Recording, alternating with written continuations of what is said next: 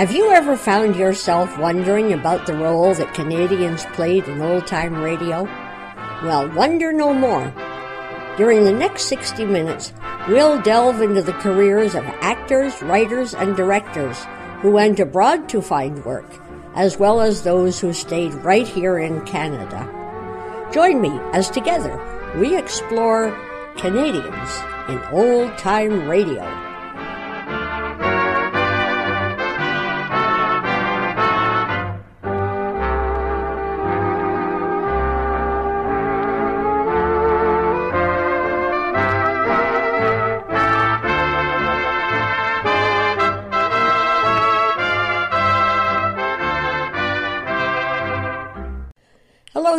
I'm Devin Wilkins, founder and president of COTRA, the Canadian Old Time Radio Alliance, and I'd like to welcome you to another edition of Canadians in Old Time Radio.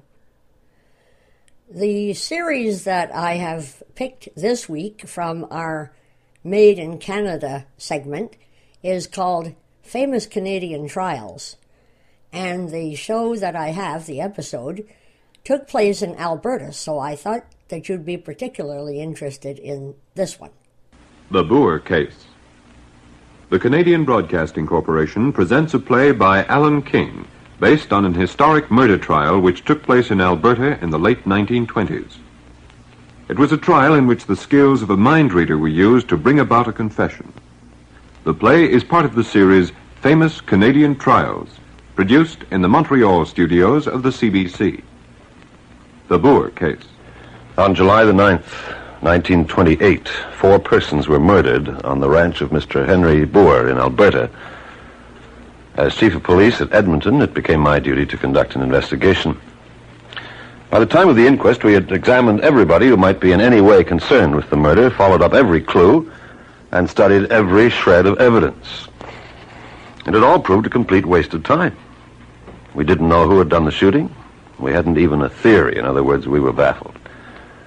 And at the conclusion of the inquest, the coroner's jury could do no better than bring in a verdict of death by shooting by person or persons unknown. They had heard every shred of evidence there was, beginning with that of Constable Olson of Mannville, Alberta. Our office received word that four persons had been killed on a farm belonging to Mr. Henry Booher, about 80 miles from Mannville, and I was sent to investigate. I was met by Henry Booher, his son Vernon, and a neighbor named Charles Stevenson, who had been visiting at the time of the shooting. Henry Booher was in a state of shock, but he was able to show me three of the victims. Who were they, Constable Olson? Well, the first was Mr. Booher's wife, Rose, who'd apparently been shot as she sat at a table in the dining room. I found three bullet holes in her neck. The second victim was Mr. Booher's eldest son, Fred. His body was lying face upwards on the floor of the kitchen, and it appeared that he'd been killed by a bullet in the mouth, which had thrown him backwards. Mr. Booher then led me to a bunkhouse where I found the body of Gabriel Gramby, a hired man who'd been shot twice in the head and once in the chest. What did you do then? I questioned the three persons present, uh, beginning with Vernon Booher. I discovered the bodies. When was this? It was about 8 o'clock in the evening. Where were you? Uh, I was working out in the fields. I heard rifle shots. They seemed to be coming from the house here, so I, I ran to see what had happened. When I got here, my, my mother was lying there in the dining room. I, I knelt down by her body, but she was dead. Then I went through the house and found the others. They were dead, too. What'd you do then? Well, I thought I'd better get a doctor, but we haven't a telephone, so I ran to one of the neighbor, and he telephoned for Dr. Heslop. That's the doctor who's here now. Yes, he came and... Wait, wait a minute. What's the matter? Rosyk, I haven't seen him around. Who's he? The other hired man. They're kind of strange that we haven't seen him. Maybe he was the one... where do you think he might be? I don't know. Come on, all of you. Did you conduct a search for Rosyk, Constable? Yes, sir. We found him in the barn, or rather his body. He'd been shot twice in the head. What did you do then? We searched the house and found nothing missing, not even money, so I concluded it was not murder and robbery. Messages were sent to some of the neighbors, then they formed a posse to search for any suspicious strangers. In the meantime, I continued to question the persons at the ranch. I asked Mr. Henry Booher where he was at the time of the shooting. Well, I was out in the fields. Surely you must have heard some of the shots. No. No, I wish to God I had heard them. But I was working somewheres off, up in the northeast part of the east section of the ranch. I, I heard nothing. You any idea who might have done the shooting? No. No, none at all. Uh, Miss Booher, had your wife any enemies that you know of? Enemies? Oh, no, that couldn't be. Right, Rose? Rose was one of the best loved women in these parts. She was always doing something for the neighbors. Everybody loved her. All right, Mr. Booher. I know it's pretty hard on you. You just uh, take it easy for a while. Thank you, Constable. Miss Stevenson. Uh, Charles Stevenson, is it? Yes. You're neighbor, is that right? Yeah. Well, uh, now, how did you happen to be on the Booher ranch at the time? Well, uh, Henry asked me to come over. He had a new farm equipment catalog. He wanted me to have a look at it and see what I thought about going in with him to buy a new harvester. That's right, Constable. That's quite right. Then what did you do, Constable? Well, about that time, Dr. Heslop had finished his examination, so I asked him to take Henry Booher, Vernon, and Charles Stevenson over to Mr. Stevenson's place to see that they stayed there. Then I sent a message to Edmonton Police Headquarters, and they sent down Detective Leslie and Inspector Longacre. And they took over, did they? Yes, sir. Thank you, Constable. Longacre and Leslie were my men. I sent them down figuring they could clean up the case without me. A few days later, Leslie sent in his report, which was just about the same as the evidence he gave at the inquest. We tested the entire house for fingerprints. Found a great many. Were you able to determine whose they were, Mr. Leslie? Uh, yes, sir. They all belonged either to members of the Booher family or to the hired hands. What other investigations did you make? Well, uh, first of all, we searched for either a revolver or a rifle, but we were unable to find one anywhere. And the strangest thing of all was that not only were there no shells, there were no bullets to be found either. Do you mean that the bullets that had killed the victims were not there? Uh, that's right, sir. The killer must have gone over the house carefully and picked up every bullet and shell that had been fired. At least all except one. We did find one. And uh, where was that? Well, it was lying in some dirty water in a dishpan. We couldn't determine how it got there, but obviously the murderer overlooked it. It was hard to see. Can you say what kind of a bullet it was? Yes, sir. It had been fired from a 303 rifle. We tested it for fingerprints, but there weren't any. We made a new search for the rifle it might have been fired from, but well, all we found was an old shotgun and a 22, and they obviously hadn't been fired recently. No uh, 303. No, sir. Uh, when we found the bullet, we asked if anyone owned a 303. Uh, Mr. Stevenson said he did. That is Charles Stevenson, the neighbor who was there? Yes, sir. Uh, well, when he told me that, I asked him where the rifle was, but he said it was missing. I asked him to explain, and he said that while he had been in church the previous Sunday, the rifle had disappeared from his house. And then you continued your investigations, did you? Yes, sir, as far as I could. Um, we were unable to find any further evidence that pointed in any way to the three persons who were on the farm that day Mr. Booher Sr., Vernon Booher, or uh, Charles Stevenson. And finally, Inspector Longacre and I went back to Edmonton, made our report to Chief Gear. Very well. Uh, thank you, Detective Leslie. Yes, sir. Uh, call Dr. Heslop. Dr. Heslop described what he had found, the nature of the wounds, and so on, and was pretty well able to fix the various times of death. Mrs. Booher appears to have been the first victim. Uh, she was shot at the table where she was sitting cleaning strawberries. Her son Fred was killed next, probably when he started towards the dining room after hearing the shots. And the two hired men, uh, Rossett and Crombie, were they killed at the same time, Doctor? No. As far as I could estimate, Rosyk was killed about half an hour after the other two, and uh, Crombie about two hours later. This would agree with the evidence already given by some of the neighbors who say they heard shots about those times. That is to say, About uh, 6, 6.30, and uh, 8 o'clock. Thank you, Doctor. The trouble was that none of the neighbors who heard the shots paid any attention to them. There was usually someone out hunting, and the sound of shooting was quite common. After Dr. Heslop gave his evidence and was followed by some of the neighbors, Vernon Booher was called to the stand. Mr. Booher, you heard the evidence of Robert Scott, did you? Yes, sir. He stated that he had driven down the road which passes your ranch about 6.30 and that he stopped to talk to you. Is that correct? Yes, sir. We were talking about various things, and then Roger came up and asked me what other chores were to be done that evening. And what did you tell him? Uh, I, I told him to go over the barn and feed the pigs. What have you to say about uh, hearing any shots?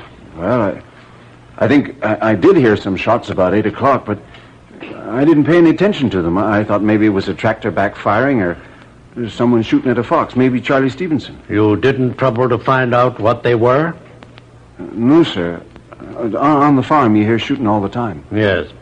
All right, Mr. Booher. Uh, call Charles Stevenson. Mr. Stevenson, you told the police, I believe, that you had a 303 rifle, Yes, sir. but it disappeared. Yes, sir. Uh, I don't know what happened, except that it must have been stolen. Have you any idea when? Well, like I told the police, I figure it was taken on the Sunday before the shooting, while I was in church. I know it was there when I put on my church clothes, and it was missing when I came home and took them off. Did you report it? No, sir, Why not? because I thought someone might have just borrowed it. Borrowed it? Yes, sir. If I needed a gun, I wouldn't think twice about borrowing a friend's. It's the custom around here. Then the coroner asked Henry Booher and Vernon Booher where they were on that particular Sunday, and they both said they were in church and that they didn't know anything about Stevenson's rifle. And that's about all the evidence there was. The Coroner's jury went out and deliberated, and the best they could do was to come back with the verdict that it was murder by a person or persons unknown. And I tell you, it didn't make us policemen feel very good.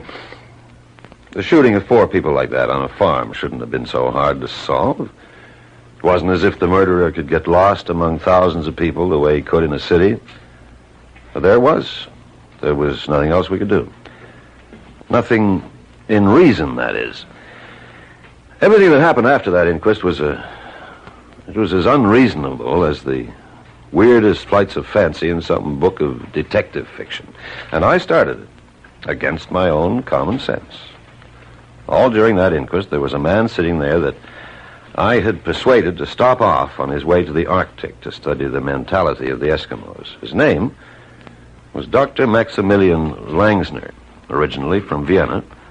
And I heard about him because of something he did in Vancouver. The local press had played him up because of the way he'd solved a jewel robbery there. And I read an interview he gave. I hear there is a robbery. The police have a suspect, but no jewels. I go to the police and I say that I, Langsner, can find the jewels. Only because they are in despair, they listen to me. I say, place me in the cell with the suspect and I will tell you. So in the cell for a half an hour I am. I say nothing. I come out, I say to the police, the jewels are hidden behind a picture in a room with yellow walls. They say, we have searched twice the room with yellow walls. It is the room of the girlfriend of the suspect. There is nothing. How do you know there is such a room? I say to them, never mind, search. So they search, and behind the picture, they find the jewels under the wallpaper. Well, I'm a policeman. I don't believe in amateurs meddling in our work, but we hadn't made much of a job of the Booher murders. And when I read about this fellow finding the jewels in Vancouver, I wrote to him and invited him to come and have a crack at our mystery. He arrived in Edmonton the day of the inquest, and Detective Leslie met him at the station and drove him to where the inquest was being held.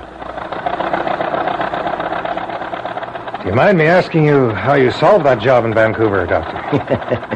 You're not the only one who asks. I solve it by telepathy. Telepathy? Yeah, yeah. If I am in contact with another person, I can read his thoughts. But how do you do that? My, I don't know. Some people have the power, some have not. I call it brain waves.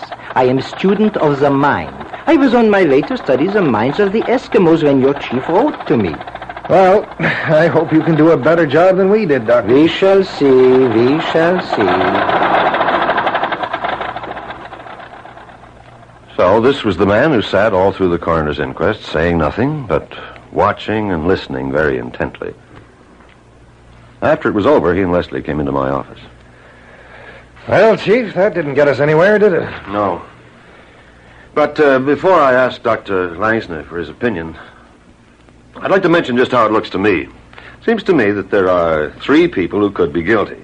Henry Booher, the father, Vernon Booher, the son, and Charles Stevenson, the neighbor. Agreed? Sure. But the trouble is that none of them has a motive. Henry thought the world of his wife. is completely broken up by her death. And Vernon, he hasn't got the slightest reason for killing his mother. And certainly Charles Stevenson hasn't. Well, what do you think then, Chief? I think that there's a psychopathic killer loose somewhere. Someone who kills without rhyme or reason. And that's the man we've got to get hold of. Um, I think you're probably right.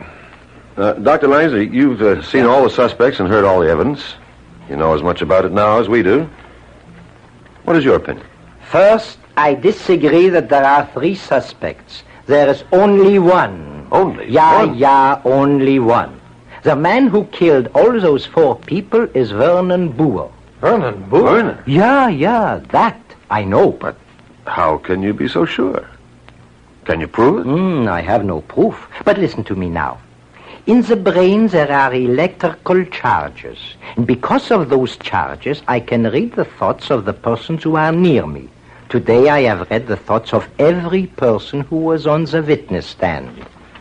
Mind reading? Well, if you want to call it that, yeah, good. Let me explain. When a man commits a violent crime, he develops a strong sense of guilt, and at the same time, he develops a fear of being discovered. You would agree, huh? Yes, I guess I would. Oh, good, good. Then, because of that, he goes over and over the details of the crime in his mind over and over again. The way I describe it, he vocalizes his crime in his mind. Uh, you're getting beyond me, Doctor. No, no, it is not so difficult to understand. If, if you have some problem worrying you, do you not think it over and over, and sometimes you cannot sleep because thinking about it, huh? Well, yes, Yeah, that's true. Yeah, then you see, your mind is full of it, and in such a case, I can read your thoughts as I did today, huh? And what was Vernon Booher thinking? Eh, I would like to be closer to him, but I do know he is worried, and he will give us a clue. The clue we'd like to find is a rifle. Did you, uh, read anything about that? Yeah, I can tell you where is the rifle. It was when Charles Stevenson was telling how his rifle was lost. Yes, I remember. While he was telling, Vernon was thinking, thinking very hard, because it would be dangerous for him if the rifle was found. So when he is thinking, I am reading his mind, and I see where he has put the rifle. Where, Doctor? It is, it is in a patch of prairie grass, about uh, 200 yards, yeah, 200 yards behind the farmhouse. Now, wait now, yeah, yeah, yeah, yeah, let's see. It is to the west because I can see the sun shining in that direction. Uh, are you sure of that, Doctor? Yeah, I am sure. That is what he is thinking. It is a very clear picture. All right, then. Will you come out with us to the Booher farm tomorrow morning? Why, of course. Am I not here to help you?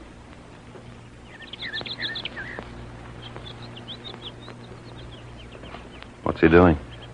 Just seems to be walking back and forth, back of the house there, like a guy in a trance. Funny looking duck, isn't he, Chief? I don't care if he looks like a man from Mars, so long as he can clear this murder up. Yeah. Looks like all the comic Viennese professors you ever heard of. Long white hair. The accent? Yeah, wait, I, I think he wants us. Mr. Leslie, will you come here, please? Uh, yeah. Uh, sure, Professor. Looks like he's found something. I hope so. You found something, Doctor? I think so. Stand here now by this tree with me. Okay. now what? Now, in this direction where I point, you walk ten steps Straight ahead, please. Uh, uh, this way? Yeah, yeah, yeah. Now, now walk. Okay. One. You really think you know where the rifle is, Doctor? We will see. We will see. Seven, eight, nine. Hey! Hey, Chief! Here it is! Here, look! I was lying in the grass. yeah, yeah, where I saw it in his mind. Doctor, I've got to hand it to you. Come on, we'll get back to town and get that identified. Well, Doctor, that's it, all right. Stevenson identifies it as his rifle. But there aren't any fingerprints on it. No, of course not. Vernon Booher wiped them off. When he was on the witness stand, he was thinking, I remember, he was thinking he was so glad he had done so. Doctor, you're a wonder. You certainly are. But, um, well, there still isn't direct evidence against Vernon. Yes, but it's something. I think it's enough to hold him as a material witness. Best we can do at the moment. Have him brought in, will you, and we'll keep him here in custody. All right, Chief. Uh, but what happens then? We can't keep him locked up indefinitely. Please, may I suggest? Please do, Doctor. When you have him in the jail, permit me to be in his cell too, or uh, close to it. In the next one, perhaps, yeah? What good will that do? If I am close to him, I can read his brain waves. All right, Doctor, but I need evidence. Brain waves aren't evidence I can take into court. Yeah, yeah, I know, I know. But please, let me try, yeah? Then there will come perhaps some information. After the way you found that gun, I'm willing to try anything. Let's see, how would it be if you sat right outside the cell and uh, we'll make sure there'll be no noise or interruption? Good, good. That will be all right. So that's what we arranged. We put Vernon Booher in the cell, and Dr. Langsner sat right outside the bars where he could see Vernon and Vernon could see him. He was there for an hour. It was a very strange session. The doc never said a word, just sat there smiling. But Vernon did his best to start a conversation. What are you doing there? Gee, deaf or something? What's the idea? Just sitting, staring at me. Look, I, I don't know who you are, but maybe you know something about why I'm here. They got nothing on me. What'd they lock me up? It gives me the creeps. Well, you just sit there, smiling, saying nothing. Oh, wait a minute. Didn't I see you at the inquest? Sure I did. I, I couldn't miss you with that long white hair of yours. Come on now. Tell me what you're doing. What do you want? Well, okay, keep your mouth shut then. I might as well shut up myself. I'm wasting my time with you. And the rest of the hour went by in silence. Doctor just sitting there. Vernon finally sitting on his bunk with his back turned. Just silence. And then Dr. Langsner got up, smiled, and said goodbye, and came into my office. Well, Doctor, how did you make out? Did you get anything? Yeah, yeah. I can tell you now for sure. Vernon Booher is guilty. You're sure of that? Yeah. But, uh, why did he do it? Do you know that? Mm, not exactly. But I can tell you this. He hated his mother, and that is why he killed her. Hated her? Yeah, yeah. But I cannot tell yet why. And he is not sorry for killing her. When he went into the dining room to kill her, she was sitting there at the table, and she spoke to him without turning around. This somehow startled him. He became very angry, and he shot her three times. It's incredible. But uh, what about his brother? Ah, he is sorry for that. But he could not help it. His brother came to the door when he heard the shots. When Vernon killed him, so he would not tell what Vernon had done. I see. But uh, what about the hired men? Rosyk and Crombie, they didn't know what had happened. Ah, no, uh, they did not know. But after the shooting, Vernon must hide the gun, no? So he goes out to the fields to find a place to hide it. And he is afraid that Rosyk is watching him, so he kills him too. And Crombie? Ah, he is sad about that too. See, he likes Crombie, but he thinks for a long time, and he believes there is a danger from him. So after two hours, he looks for him and kills him too. So all witnesses are dead, you see. Well, it makes sense. That may very well be true, but uh, how are we going to prove it? I think there is a way. You see, Vernon Booher is afraid of some woman. You should find her. What woman? What's she got to do with it? Her. This is what I read from Vernon's mind. On Sunday, he steals the gun from Charles Stevenson. Yes. Stevenson said it was stolen while he was at church. But Vernon was at church, too. We have proof. Yeah, but this woman, she sees him go out of the church. It was while the sermon was being given. But you you can't tell who she is? Hmm, she she was wearing what do you call a a, a bonnet uh, like this? Oh, a, a poke bonnet? Yeah, yeah, yeah, a poke bonnet. And she has small dark eyes and a long square jaw. She was sitting in the pew next to the last and left of the center aisle. She saw him leave and she watched for him to come back. Does he know that? Oh, yeah, yeah, he knows. And he is afraid of her. So you find her, and she is proof.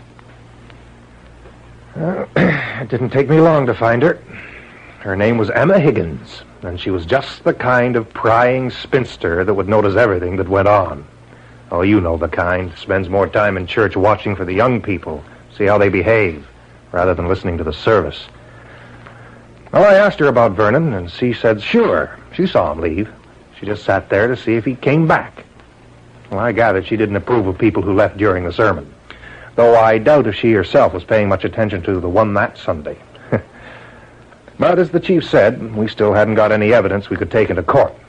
So, we planned a meeting. We got Emma into the chief's office and had her standing there in the middle of the room with Dr. Langsner standing just behind her. Then Chief Gear sat at his desk while I and another detective stood on either side of the door. Then Vernon Booher was brought into the room. Emma Higgins started up right away. Vernon, I saw you leave the church that Sunday, the day Charlie Stevenson's rifle was stolen. I know you did, Emma. Well, Oh, let me confess. Let me confess. I killed them. I killed them. I killed them. And that was it. Vernon Booher dictated a full confession and signed it. It was just as Dr. Langsner had said, except that he filled in the reasons why. My mother, deeply loved as she was throughout the community, was a, a dominating and dictatorial person. She held her menfolk in a tight rein, especially me, her youngest and favorite son. I fell in love with a lovely girl, a daughter of a migrant farm worker. Mother sternly refused to countenance the marriage. Well, my father, Henry Booher, he laughed off the affair as a teenage whim.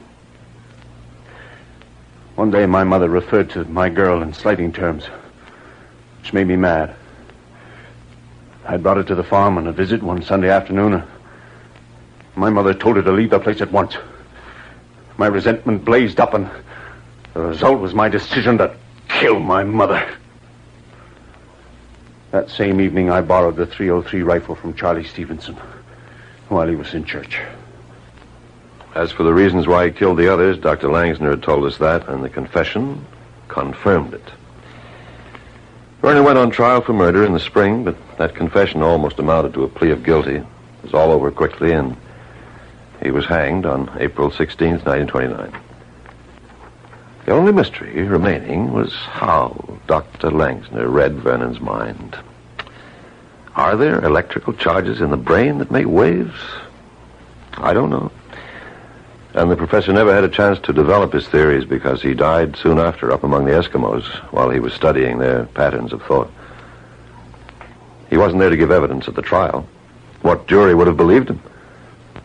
For that matter, do you think a down-to-earth policeman like me would have believed what Langsner did if I hadn't seen it with my own eyes? The Booher case was produced in Montreal by Rupert Caplan as part of the CBC series Famous Canadian Trials. Script by Alan King, based on research by R.S. Lambert. Leading roles were played by Bud Knapp, Henry Ramer, Leo Ciceri, Albert Miller, Donnelly Rhodes, Walter Massey, Henry Hovenkamp, Norman Tavis, and Eileen Clifford. The show from our Canadians Abroad segment is an episode of the Jack Benny Show. Now, there has been some dispute as to whether there is a Canadian playing in this particular series or not, but I believe that Mary Livingstone was Canadian. The other person featured in this particular episode, which is called The Horn Blows at Midnight, is Fletcher Markle, who was a very famous Canadian radio director and actor. And uh, you could say that he was Canada's Orson Welles. So here are Mary Livingstone and Fletcher Markle in The Horn Blows at Midnight.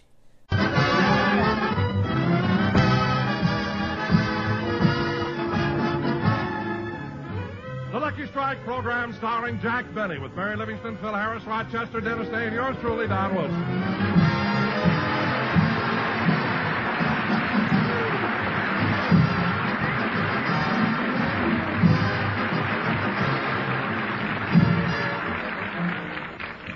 Ladies and gentlemen, let's go back about an hour. Jack is in his dressing room getting ready for the broadcast. Rochester, did you run over and get me a sandwich? Yeah, boss, here it is. Good. Oh, for heaven's sake. Sardines. Rochester, I can't understand you. What's the matter, boss? You never get anything right. When I send you for a chicken sandwich, you bring me ham. When I ask you for a ham sandwich, you bring me cheese. When I ask you for cheese, you bring me egg. When I ask for egg, you bring me turkey. And today, you bring me a sardine sandwich. Now, what did I send you for? A sardine sandwich. Oh, yes, I forgot. but look, Rochester, I figured you'd make a mistake. I asked you for a sardine sandwich because I wanted corned beef. I knew that, but they were out of corned beef, so I brought you sardines. All right, I'll eat the sardine sandwich. Did you get me a bottle of Coca Cola? Yes, boss, here it is. Wait a minute. This is root beer. That's funny. I asked for 7 Up.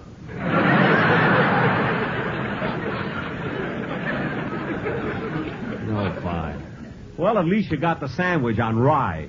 How did that happen? Oh, we never did have trouble with the bread. Well, I better eat it in a hurry. Oh, darn it. What's the matter? And I pick up the sandwich, the sardines slipped out, went into my sleeve. Help me get them out. Mm, what a mess. Well, I'll eat after the broadcast. Now help me finish dressing. Okay. Which toupee do you want, boss? The one with the part in the middle or the part on the side? Uh, didn't you bring the black one with the widow's peak?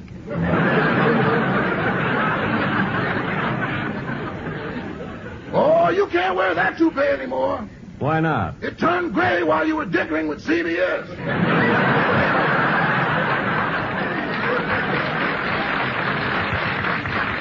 Oh, stop. Dusty, maybe, but gray, no. Now, Rochester. Who is it? It's me, Jack. Come on in, Mary. Jack, did you take my fountain pen? Yes, yes, here you are, Mary.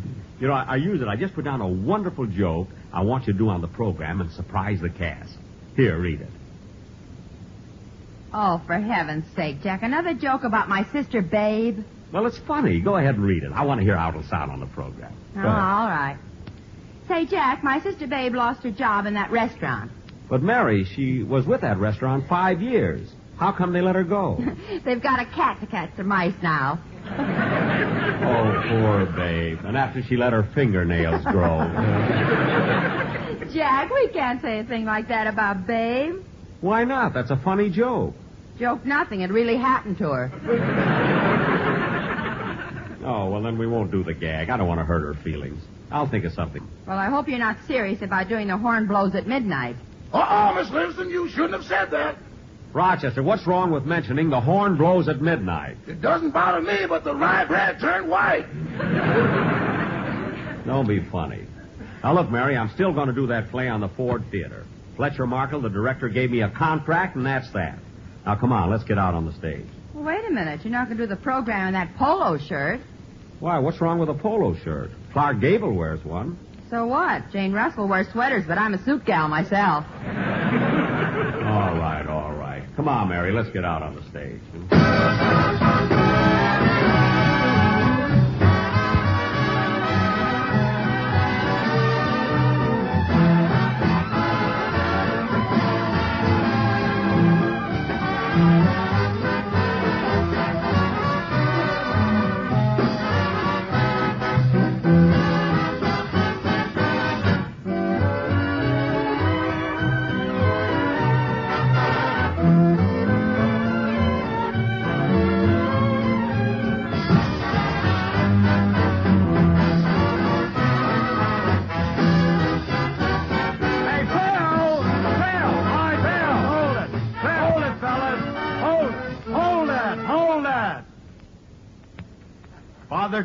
Time is here.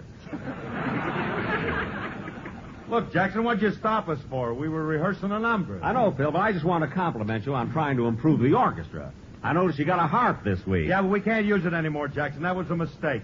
Why? What happened? During rehearsal, Frankie woke up, saw the harp, and thought he was dead. No. Then he tried to fly over the piano and almost broke his neck.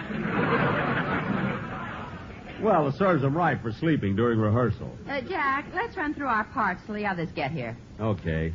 Here, Phil, take a script. Look, Jackson, I don't need no script. I'm loaded with jokes. Phil, take a script. I thought of a gag that's a dilly. Get this. On my way down to the studio, I stopped off at a bar. Phil, take a script. And while I was there, I met a fellow who came from Venice, Italy. Phil. So I bought him a drink. He bought me a drink. Then I bought him a drink. Then he bought me a drink. Phil. We kept buying each other drinks for a couple of hours, and when I walked out, he was under the table. Phil. Phil, take a script. Well, don't you get it, Jackson? The guy who was under the table was from Venice, a Venetian. So what? I'm the only guy who ever drank a Venetian blind.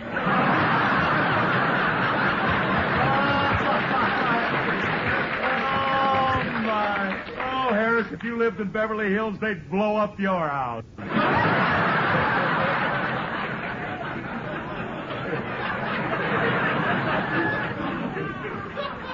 Phil. Don't head me off, Jackson. I'm rolling now. hey, Liv, how'd you like that joke, lover? Phil, take a script. Thanks, Mary. And don't get too close to Phil. He might exhale and disintegrate your nylons.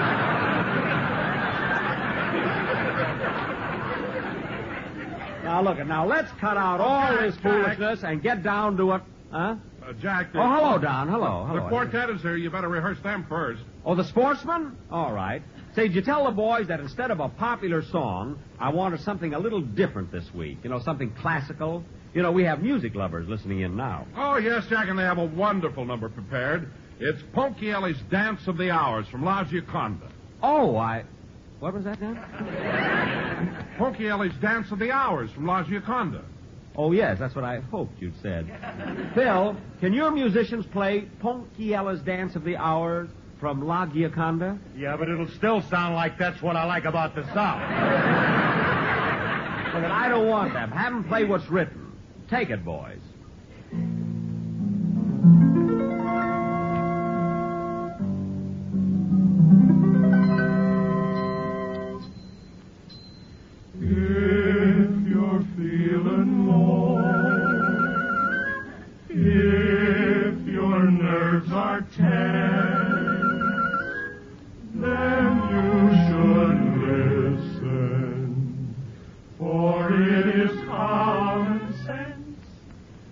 When you are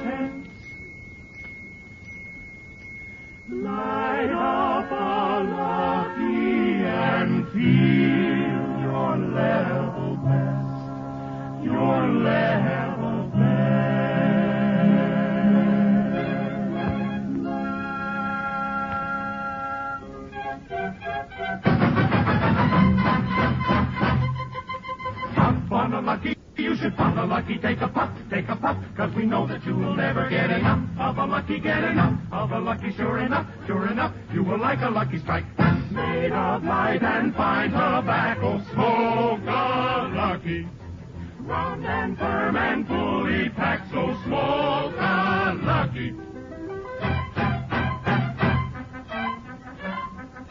Up on a lucky level, up on a lucky level, that's where you'll be when you're puffing on a lucky. So you see, light an LSMFT, take a lucky from your vest, make a test, you will feel your level best. For lucky strike me, find a bang home, la la la la la la la la. Such light and fine and mild tobacco, la la la la la la la la. Ellis, Ellis, Emmett,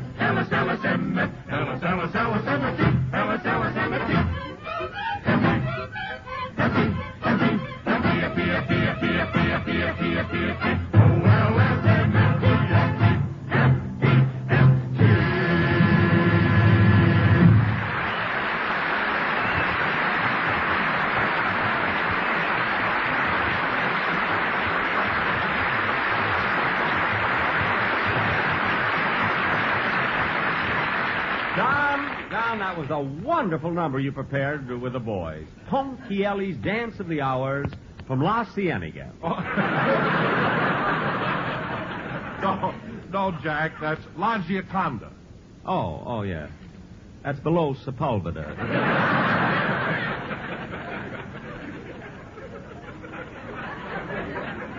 we had Pico, but I changed it. And Sepulveda's funnier than Pico. Don't And Phil, Phil, your orchestra did surprisingly well. Yeah? What are you so surprised about? I haven't told you this, but they want my band to play at the Academy Awards ceremony.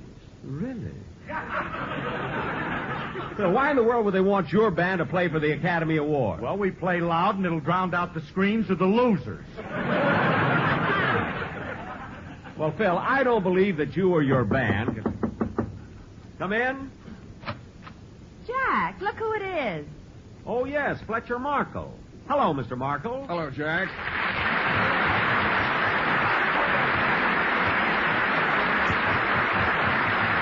Jack, uh, I hope I'm not interrupting, but. Well, that's uh, quite all right, Fletcher. I, uh, I suppose you've come over to discuss my appearance on the Ford Theater. Yes, that's exactly why I'm here. Good, good. Is it something about the casting? No, not the casting. Oh.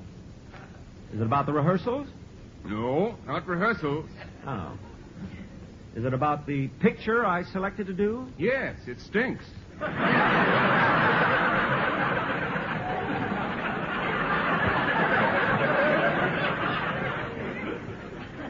What? Jack, Uh-huh. as director of the Ford Theater, It really, stinks. I Why are you you. laughing? what, were, what were you going to say? Director of the Ford Theater, I beg you, really, don't do this on our program. Now, wait a minute, Mr. Markle. You signed a contract with me, didn't you? Yes, but you tricked me. That contract said you were going to do an adventure story of the sea called Sailing Around Cape Horn. Well, you didn't read the small type in the contract. The full title was Sailing Around Cape Horn Blows at Midnight.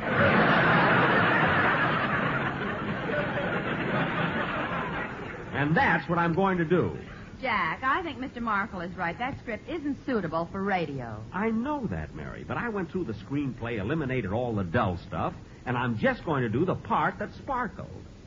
Mr. Benny, we have an hour program, not a spot announcement.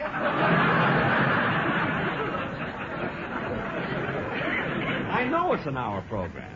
And I'm going to do the horn blows at midnight, and it'll be a great show, believe me. Well, there's nothing I can do about it. So long, Jack. So long, Mr. Markle.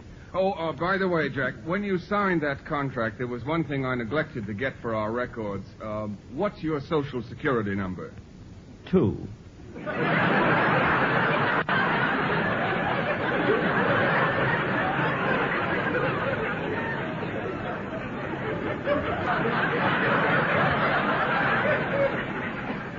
Two.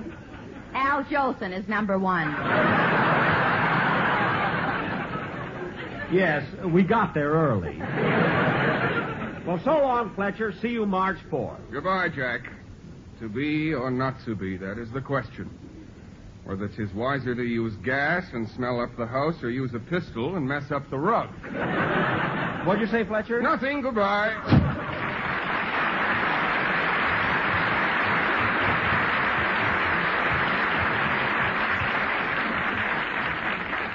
Jack, I can't understand you. Why, Don? Well, if they're so set against your doing the horn blows at midnight, why do you insist on it?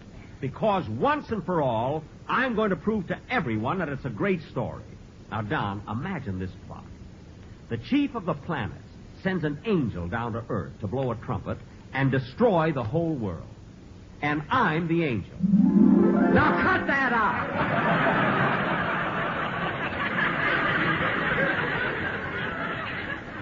I try to do something dignified, and everybody has to butt in, and. I never saw anything. Oh, hello, Dennis. Oh, hello, Mr. Benny. Congratulate me. Congratulate you? Why? I just sold my bicycle for $10,000. You. You what? Yeah, look, here's the check. Let me see that. Pay to the order of Dennis Day, ten thousand.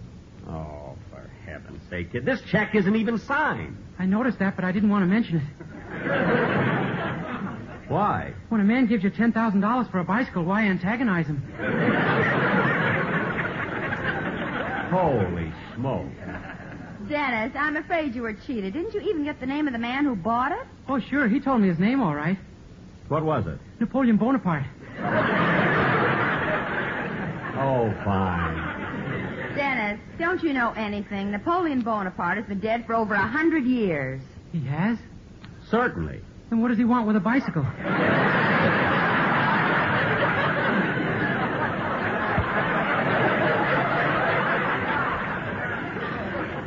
Now look, Dennis. Dennis, my child, look. Instead of having any more of this nonsense, look at how about running through your song? Okay. But by the way, Mr. Benny, happy birthday.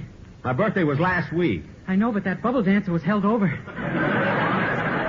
Good, good. Now what number are you gonna do? The title song from Walt Disney's picture, So Dear to My Heart. All right, let's hear it. Okay.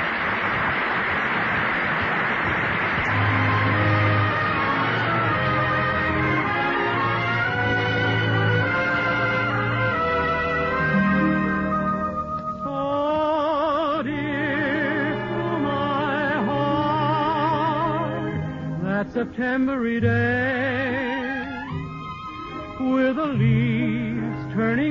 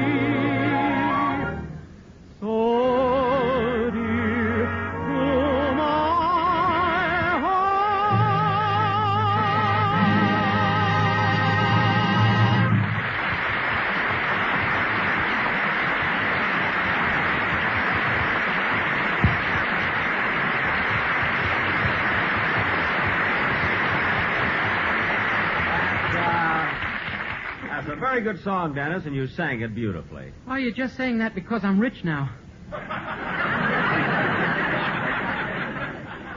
Dennis, that check's no good. You never like anything that anybody else has. Oh, boy. Dennis, the last time I'm going to compliment you on your singing. Because every time I do, you start right in. Come in. Yes, sir. Is there. Well, it's Jack Warner of the Warner Brothers Studio.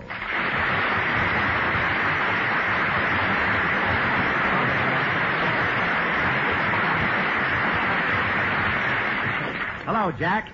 Hello. Well, this is a surprise. Uh, uh, what can I do for you, Mr. Warner? Well, Jack, I just heard the news about your making an appearance on the Ford Theater. Yes, Mr. Warner, on March 4th. And I'm going to do the horn blows at midnight. That's just what I want to talk to you about. What? Look, Jack, you made this picture for us in 1944, didn't you? That's right. It was for the Warner Brothers. Well, since then, our studio has produced The Adventures of Don Juan, Life with Father, Key Largo, John Loves Mary, and this year our two pictures, Johnny Belinda and The Treasure of the Sierra Madre, are up for the Academy Awards. So? So we're rolling again. Let us alone.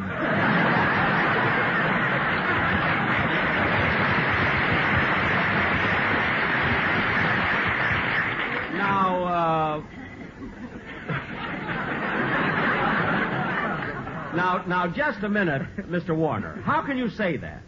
You yourself told me that when The Horn Blows at Midnight was shown in Hollywood, the theater made money.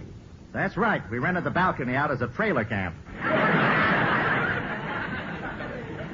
But, Mr. Warner, you can't put all the blame on me. When you did that picture, you made one big mistake. Yeah, I know. We put film in the camera.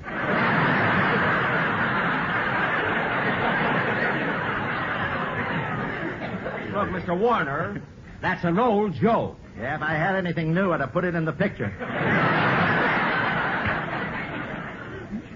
Well, I'm sorry, but I still think it's a great story. Hey, if you didn't produce it good, what could I do? I mean, but if you'd have listened to me, if you'd listened to me while we were making it, The Horn Blows at Midnight would have been a terrific hit. Jack, we tried everything. We made a lot of retakes. It was awful how we threw money away on that picture. Threw money away? Yeah, we spent over $500,000 for a new finish, and nobody ever stayed to see it. No wonder you can't make good pictures. You fluff over lines.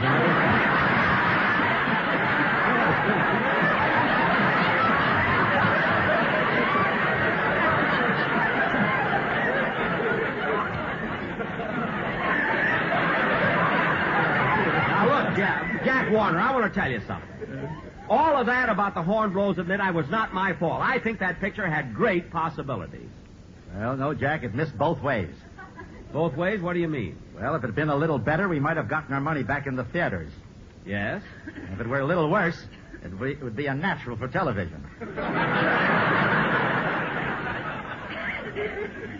Never m- m- mind television. Be, I'll tell you, Mr. Warner's going to be great when I do it on the Ford Theater. All right, Jack, if you won't listen to reason, maybe you'll listen to this. We'll give you $5,000 not to do it. No. $10,000. I'm sorry, Mr. Warner, but money means nothing to me.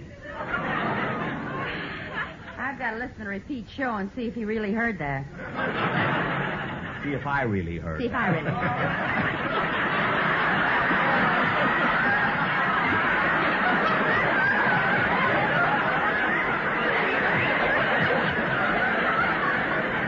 You ought to make your pictures with Jack Warner. I know we rehearsed this. I know. Anything else? Huh? What? Uh, just a little shaky. I've had a pair of dice in my hands to be very nice. All right, read just what's there. That's all. Read what's there. What? Here it is. Wait a minute. Here it is. Here, well, Jack. Oh, yeah. Oh, I see. Go ahead. Yeah, the, Mary, uh, you didn't say Mary. I say please. Mary, please. Oh, You got the next one. Go ahead. Well, Jack, here's my final offer. My brother Harry and I are willing to take you into the firm and make you one of the Warner brothers. No, I'm afraid not. That means I'd have to change my name. If you do the picture, we're going to change ours. I'm sorry, but my mind is made up. I'm going to do the horn blows at midnight on the radio, and that's final, Mr. Warner. Just call me Sam Goldwyn. What? Yeah, you heard me. Just call me Sam Goldwyn. You've got to say goodbye, Jack. Oh, well, just say goodbye.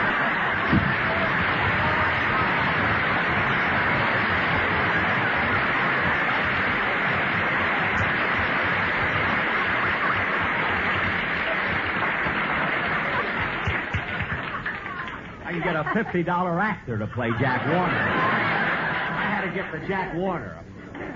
What? Jack, Jack. What? I've never. never seen you so determined. Why didn't you consider his offer of going in with the Warner Brothers? I'll tell you why, because I have my own company. I just produced a picture myself called A Lucky Stiff. And there's a wonderful article about it in the New Liberty magazine. I know, Mr. Benny. I saw it. You saw the article in Liberty about me, Dennis? What did it say? Reading time, 11 minutes. Look, Dennis. But I made it in nine. What? I had my bicycle then. I don't care about the reading time. What did the article say about. Oh, I'll get it, Jack. Hello? New York calling? Yes, he's here. Jack, it's Mr. William Paley, the head of CBS. Oh, oh, I wonder what he wants. Uh, hello, Mr. Paley. Yes, yes, this is Jack. Oh, yes, I'm feeling fine. How are you? Good, good. What? Yes, yes, that's right, on March the 4th. Yes, I know the Ford Theater's on CBS. And you want to hear something funny? Fletcher Markle and Jack Warner came over and tried to talk me out of doing the horn. What? Now, just a... I know, Mr. Paley, but... But, Mr. Paley... But... But... But... But...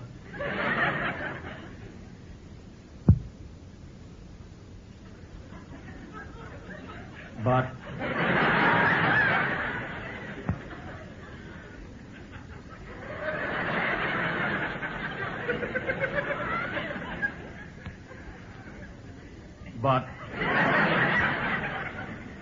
But what? Why? Why, Mr. Pay. When? I'm sorry, Mr. Paley, but I made up my mind, and I'm going to do the horn blows at midnight on the Ford Theater, March 4th, and that's final. Yes, Mr. Paley. Goodbye. Hmm. Jack. Jack, how could you talk to Mr. Paley like that? Mary, there comes a time in every man's life when he must have the courage of his convictions, when he must have faith in his own judgment, so he can stand up and face the world with pride and with dignity. Jack, what's that sticking out of your sleeve? Huh? Oh, it's a sardine. Must have got caught in my suspenders.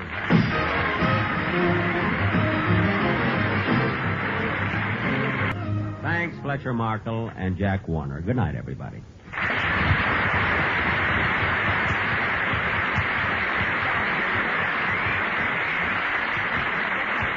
Be sure to hear the CBS Sunday lineup every week and don't miss Dennis Day and a day in the life of Dennis Day. Stay tuned for Amos 'n' Andy Show, which follows immediately over most of these same stations. This is CBS, the Columbia Broadcasting System.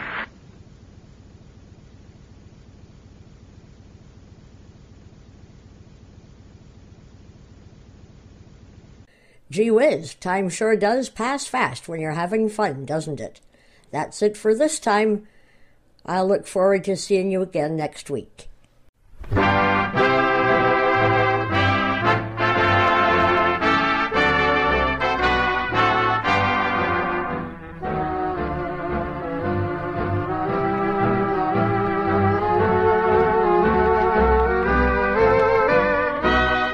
If you've enjoyed the shows you've heard during the past hour, be sure to tune in again next week, same time, same station, when once again we'll listen to programs that are remembered today thanks to the involvement of Canadians in old time radio.